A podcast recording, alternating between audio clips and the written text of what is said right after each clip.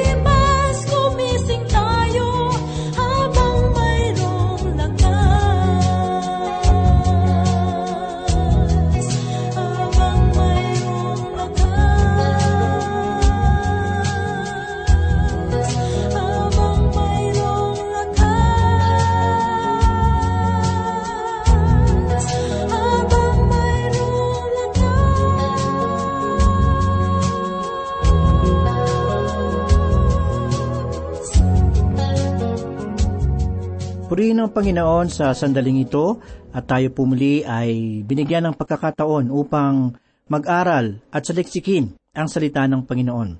Ako po si Pastor Dana Bangko. Samahan po ninyo ako at tayo po ay mapagpala ng kanyang mga salita.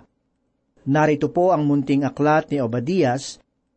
Basahin natin ang unang talata. Ganito ang sabi ng Panginoong Diyos tungkol sa Edom. Kami ay nakarinig ng mga balita mula sa Panginoon at isang sugo ang ipinadala sa mga bansa. Bumangon kayo, tumindig tayo laban sa Kanya sa pakikidigma. Tuwirang ipinahayag ni Obadias na ang kanyang mensahe ay mula sa isang pangitain na galing sa Panginoon. Ngunit sino nga ba si Obadias? Si Obadias ay isa sa mga propetang hindi gaanong tanyag. Ang kanyang pangalan ay karaniwang pangalan sa bansang Israel at ito nga ay nangangahulugan ng lingkod ng Diyos. Ang lugar ng Edom ang siyang susi ng pagkakaunawa ng kanyang aklat. Makatutulong ang aklat ng Henesis sa pagkakaunawa ng lugar na ito sa ating pag-aaral. Mababasa natin sa aklat na ito ang talaan ng mga lipi ni Iso na sinasabi sa ikatatlumpu at anim na kabanata ng Henesis. Unang talata, ganito po ang sinasabi, Ito ang lahi ni Iso na siya ring Idom. Gayon din naman, mababasa rin natin sa ikawalo at ikasyam na talata na nasabing kabanata ang ganitong pahayag. Kaya't nanirahan si Iso, na ama ng mga Idomita sa bundok ng Seir. Si Iso ay si Idom. Ito ang lahi ni Iso, na ama ng mga Idomita sa bundok ng Seir. Ito ang uri ng talaan na sa atin ay ipinagkaloob sa mga talatang ito. Ang pahayag patungkol kay Iso ay makatlong ulit na nabanggit upang bigyan diin na si Idom ay si Iso at si Iso ay si Idom. Ang mga Idomita, kung gayon ay yaong mga tao na nagmula sa lahi ni Iso, kung paanong ang mga Israelita ay nagmula kay Jacob. Ngayon, kung babalikan natin ang kwento ni Iso, matutunghayan natin na ang kanyang buhay ay may malaking kaugnayan sa buhay ng kanyang kapatid na si Jacob. Ang pangyayari ay nagsimula sa sinapupunan pa lamang ni Rebeka na kanilang ina. Ganito po ang sinasabi sa ikadalawampu at limang kabanata ng Henesis talatang dalawampu at dalawa at dalawampu at tatlo. Ang mga bata sa loob niya ay naglaban at kanyang sinabi, Kung ito ay tama, bakit ako mabubuhay? Kaya't siya ay humayo upang magtanong sa Panginoon. Sinabi sa kanya ng Panginoon, Dalawang bansa ang nasa iyong bahay bata at ang dalawang bayan na ipapanganak mo ay magiging hati. Ang isa ay magiging malakas kaysa sa isa, at ang nakatatanda ay maglilingkod sa nakababata. Simulat sa pool, ang dalawang magkapatid na ito ay lagi nang may pagtatalo at pagkakaiba. Ang katangian ni Iso ay mas higit na palaban at ang kanyang hilig ay pangangaso. Samantalang si Jacob ay taong bahay lamang na mas higit na natuto sa pagluluto dahil marahil sa kanyang ina. Gayunmay, si Jacob ay may pagpapahalaga sa espiritual, hindi tulad ni Iso na magagawang ipagpalit ang karapatan ng pagkapanganay, mapagbigyan lamang ng kahit panandalian ang kagustuhan ng kanyang laman. Ang sabi po sa ikadalawampu at limang kabanata ng Henesis, talatang tatlumpu hanggang tatlumput apat ang ganito. Sinabi ni Iso kay Jacob, Pakainin mo naman ako nitong mapulang nilaga, sapagkat ako'y gutom na gutom. Dahil dito, ay tinawag ang kanyang pangalan na Idom. Sinabi ni Jacob, Ipagbili mo muna sa akin ngayon ang iyong pagkapanganay. Ako ay malapit ng mamatay. Ano ang mapapakinabangan ko sa pagkapanganay? Sinabi ni Jacob, Isumpa mo muna sa akin. At sumumpa siya sa kanya at kanyang ipinagbili ang kanyang pagkapanganay kay Jacob. At binigyan ni Jacob si Iso ng tinapay at nilaga na lentehas. Siya ay kumain, uminom, tumayo at umalis. Ganyan hinamak ni Iso ang kanyang pagkapanganay. Hindi ipinagbili ni Iso ang kanyang pagkapanganay dahilan sa siya ay labis na nagugutom at mamamatay na, o kaya naman ay wala na talagang makakain sa kanilang tahanan, kung kaya't ang niluluto na lamang ni Jacob ang kanyang makakain. Hindi po gayon ang kalagayan. Ang isang tao sa panahong iyon na nagtataglay ng karapatan ng pagkapanganay ang siyang itinuturing na pari sa loob ng pamilya. Siya ang taong mayroong panata sa harapan ng Diyos at may malapit na kaugnayan sa Kanya. Subalit, sa kabila ng espiritual na pagpapalang ito, ay nais ipabatid ni Iso na mas na naisin ko pang kumain ng niluto mong mga pagkain kaysa ang magkaroon ng pakikipag-ugnayan sa Panginoon. Ang pangyayaring ito ay nagpapakita ng mabuting halimbawa tungkol sa kalagayan ng mga mananampalataya. Ang buhay ni Iso at ni Jacob ay larawan ng dalawang kalikasan na nananahan sa buhay ng isang mananampalataya. Ang dalawang kalikasan na ito, ay may malaking pagkakasalungatan. Kung kaya't sinabi ni Apostol Pablo sa ikalimang kabanata ng Galacia, talatang labing pito ang ganito, Sapagkat ang laman ay nagnanasa laban sa Espiritu, at ang Espiritu ay laban sa laman, sapagkat ang mga ito ay laban sa isa't isa, upang hindi ninyo magawa ang mga bagay na nais ninyong gawin. Ang dalawang kalikasan na naglalaban sa pahayag na ito ay ang tinatawag natin na luma at bago na kalikasan. Si Iso ay larawan ng laman, samantalang si Jacob ay larawan ng Espiritu. Kung babalikan natin ang talatang ating binasa dito sa aklat ni Obadias, ang Idom ay nangangahulugan ng pula o sinunog na araw. Ang pagkasunog ng balat ay nagaganap sa tuwing ang sikat ng araw ay tinatanggap na lahat ng balat, maliban sa tinatawag na sikat na nagpapaging pula sa balat.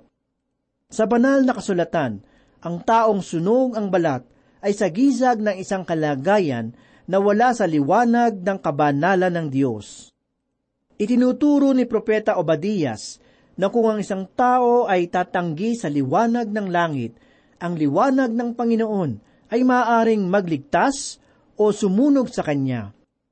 Ngayong nakita natin si Iso sa pamamagitan ng unang aklat dito sa lumang tipan, muli po natin siyang tunghayan sa pamamagitan ng mga huling aklat dito pa rin sa lumang tipan.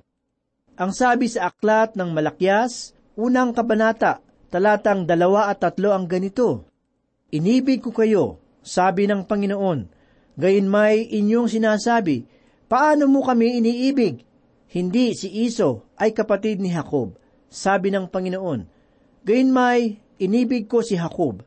Ngunit si Iso ay aking kinamuhian, at ginawa ko ang kanyang mga bundok na isang kasiraan at ibinigay ko ang kanyang mana sa mga asong palaboy sa ilang. Ang pahayag na ito ng Panginoon ay tila mahirap unawain. Sa paanong paraan niya kinapuutan si Iso? Sa paanong paraan niya inibig si Jacob?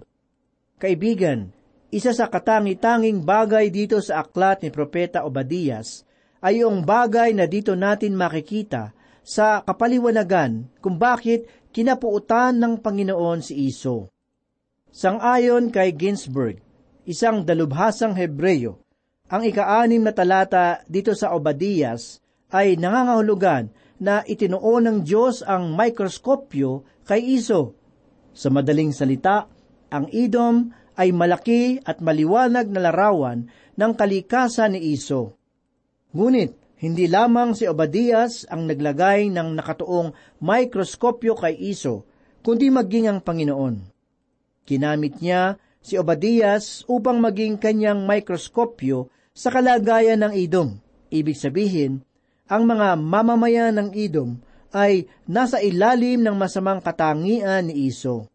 Ang nag-iisang lalaki ay naging isang malaking bansa.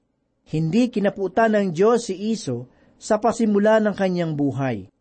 Ang pagkapuot ng Panginoon ay dumating lamang ng maraming mga taon ang lumipas at ang Iso ay naging isang masamang bansa na kilala sa tawag na Idom. Sa madaling salita, ang pagkamuhi ng Panginoon kay Iso ay hindi lamang sa personal nitong kasalanan, kundi maging sa kasalanan ng kanyang lahi bilang isang bansa. Ito ang dahilan kung bakit sa Genesis ay wala tayong makikitang pahayag ng Diyos tungkol sa kanyang tuwirang pagkapuot kay Iso at pagmamahal kay Jacob. Ito ay dahil sa ang pahayag na nasusulat sa Malakyas ay patungkol sa kalagayan ng dalawang bansang matapos lumipas ang maraming daang taon. Kung ihahambing ang kasaysayan ng dalawang bansa, ang Israel ay nakapaglabas ng mga taong tulad ni Moises, ni Josua, ni Samuel, ni David, ni Hezekias, ni Nehemias, ni Ezra, at marami pang iba. Ngunit, ang bansang Edom ay tila naging tuwiran sa pagkakasala. Ang mga Edomita, sa simula pa lamang ng kanilang kabihasnan, ay lumaki ng walang pagsamba sa tunay na Diyos. Ngunit, maliban sa bagay na ito, ano ang ugat ng pagkamuhi ng Panginoon kay Iso at sa bansang Edom? Basahin po natin ang ikalawang talata. Narito, gagawin kitang maliit sa mga bansa.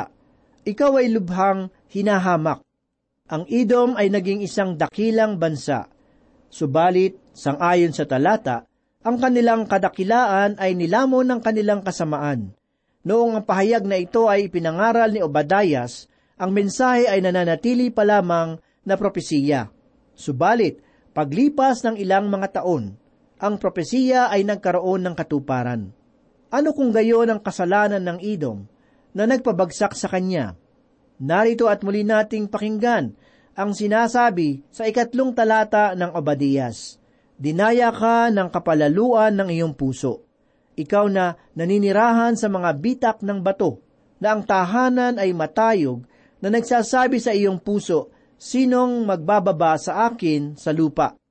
Muli, ano ang kasalanan na kinamuhian ng Panginoon sa Edom? Kaibigan, iyon ay walang iba kundi ang kapalaluan. Ang ating lipunan ay may maling sukatan tungkol sa katarungan, hayaan ninyong magbigay ako ng isang halimbawa. Sabihin natin na mayroon akong nasumpungan na isang kaanib sa aking simbahan na aking natuklasan na isang manginginom. Hihilingin ko ang inyong payo tungkol sa ano ang nararapat kong gawin sa kanya. Marahil ang inyong kasagutan ay alisin ko siya bilang kasapi ng simbahan. Subalit paano naman kaya kung may masusumpungan ako na isang tagapaglingkod sa aking simbahan na nahuli ng mga pulis isang gabi dahilan sa sala ng pagnanakaw. Ano ang nararapat kong gawin sa kanya? Marahil ang sagot ninyo ay alisin ko siya bilang kasapi sa simbahan bilang pagtutuwid. Subalit, paano naman kaya kung mayroong isang kapatid sa simbahan na may pag-uugaling palalo? Ano ang marapat kong gawin sa taong iyon? Pastor, sa aking palagay, ay dapat inyo siyang kausapin at pagsabihan na ang gayong pag-uugali ay dapat na mabago. Hindi natin dapat alisin ang taong iyon sa simbahan sapagkat hindi naman gaanong malaki ang kanyang pagkakasala. Ngunit ang kapalaluan ay mas higit na kasalanan na kinamumuhian ng Diyos kaysa sa paglalasing o pagnanakaw? Oo nga't ang paglalasing ay hindi kalugod-lugod sa Panginoon. At maraming mga bansa ang ibinagsak ng kahangalan sa alak, tulad na lamang ng Roma, ng Babylonia, ng Israel, at maging ng dakilang mandirigma na si Alexander. Ngunit, ang kapalaluan ang putong ng bawat kasalanan sapagkat ito ang siyang masigit na hinahatulan ng salita ng Diyos higit sa ano paman. Basahin po natin ang isang pahayag na nasusulat sa ikaanim na kabanata sa Aklat ng Kawikaan, talatang labing anim hanggang labing siyam, tungkol sa mga bagay na kinamumuhian ng Diyos. Ganito po ang sinasabi, Ang Panginoon ay namumuhi sa anin na bagay. Oo, pito ang sa kanya'y kasuklam-suklam mga palalong mata, sinungaling na dila, at ang kamay na nagbububo ng dugo, ng walang sala, pusong kumakatha ng mga masasamang plano, mga pang sa kasamaan ay nagmamadali sa pagtakbo, pula ang saksi na nagsasalita ng kasinungalingan at ang naghahasik sa magkakapatid ng kaguluhan. Nakita na ba natin sa mga talatang ito ang nangungunang kasamaan na kinamumuhian ng Panginoon? Ang sabi ni Solomon, ang kapalaluan ang siyang unang bagay na kinamumuhian ng Diyos. Kung ang isang kaanib ng simbahan ay dumating sa pagtitipon na mayroong marangyang kasuutan kaysa sa iba, at may mapagmataas na pagtingin sa kalagayan ng iba, ay gumagawa ng kasalanang labis na kinapupuatan ng Diyos. Kaibigan, ang paglalasing ay tunay na hangal at walang kabuluhang gawain at ito ay masama Subalit, ang kapalaluan sang ayon sa paningin ng Panginoon ay higit na masama. Ang sabi ni Solomon, ang takot sa Panginoon ay pagkamuhi sa kasamaan. Ang kapalaluan, kahambugan, landas ng kasamaan at ang masamang pananalita ay aking kinasusuklaman. Gayon rin naman, sinabi ni Apostol Juan sa kanyang unang sulat, Kabanata 2, talatang 16 ang ganito, sapagkat ang lahat ng nasa sanlibutan, ang masamang pagnanasa ng laman, ang pagnanasa ng mga mata, at ang pagmamataas sa buhay ay hindi mula sa Ama, kundi sa sanlibutan. Saan kung gayon nagmumula ang kapalaluan? Kaibigan, kung mayroon mang bagay na nagmula kay Satanas, iyon ay ang kapalaluan. Ito ang kanyang dakilang obra maestra sa puso ng tao. Nakalulungkot isipin na ang kapalaluan ng mga tao sa daigdig ay laging nasasalig sa lahi, lugar at bansang kanilang kinalakihan. Ipinagmamalaki rin ng marami ang anyo ng dakilang balat at kagandahan ng kanilang mga mukha. Subalit, masigit na nakapanlulumong malaman na maging ang mga nagsasabing sila ay mananampalataya ay mayroong mapagmataas na pag-uugali tungkol sa kanilang nakamit na kaligtasan sa pamamagitan ng biyaya. May mga tao sa loob ng simbahan ang nagmamalaking sila ay ligtas na at ang kanilang kapitbahay ay hindi pa. Ngunit ang kaloob ng kaligtasan ay hindi dapat na mag-udyok ng kapalaluan. Kundi ito pa nga ay dapat na magbaba ng ating kalooban sa harap ng Diyos.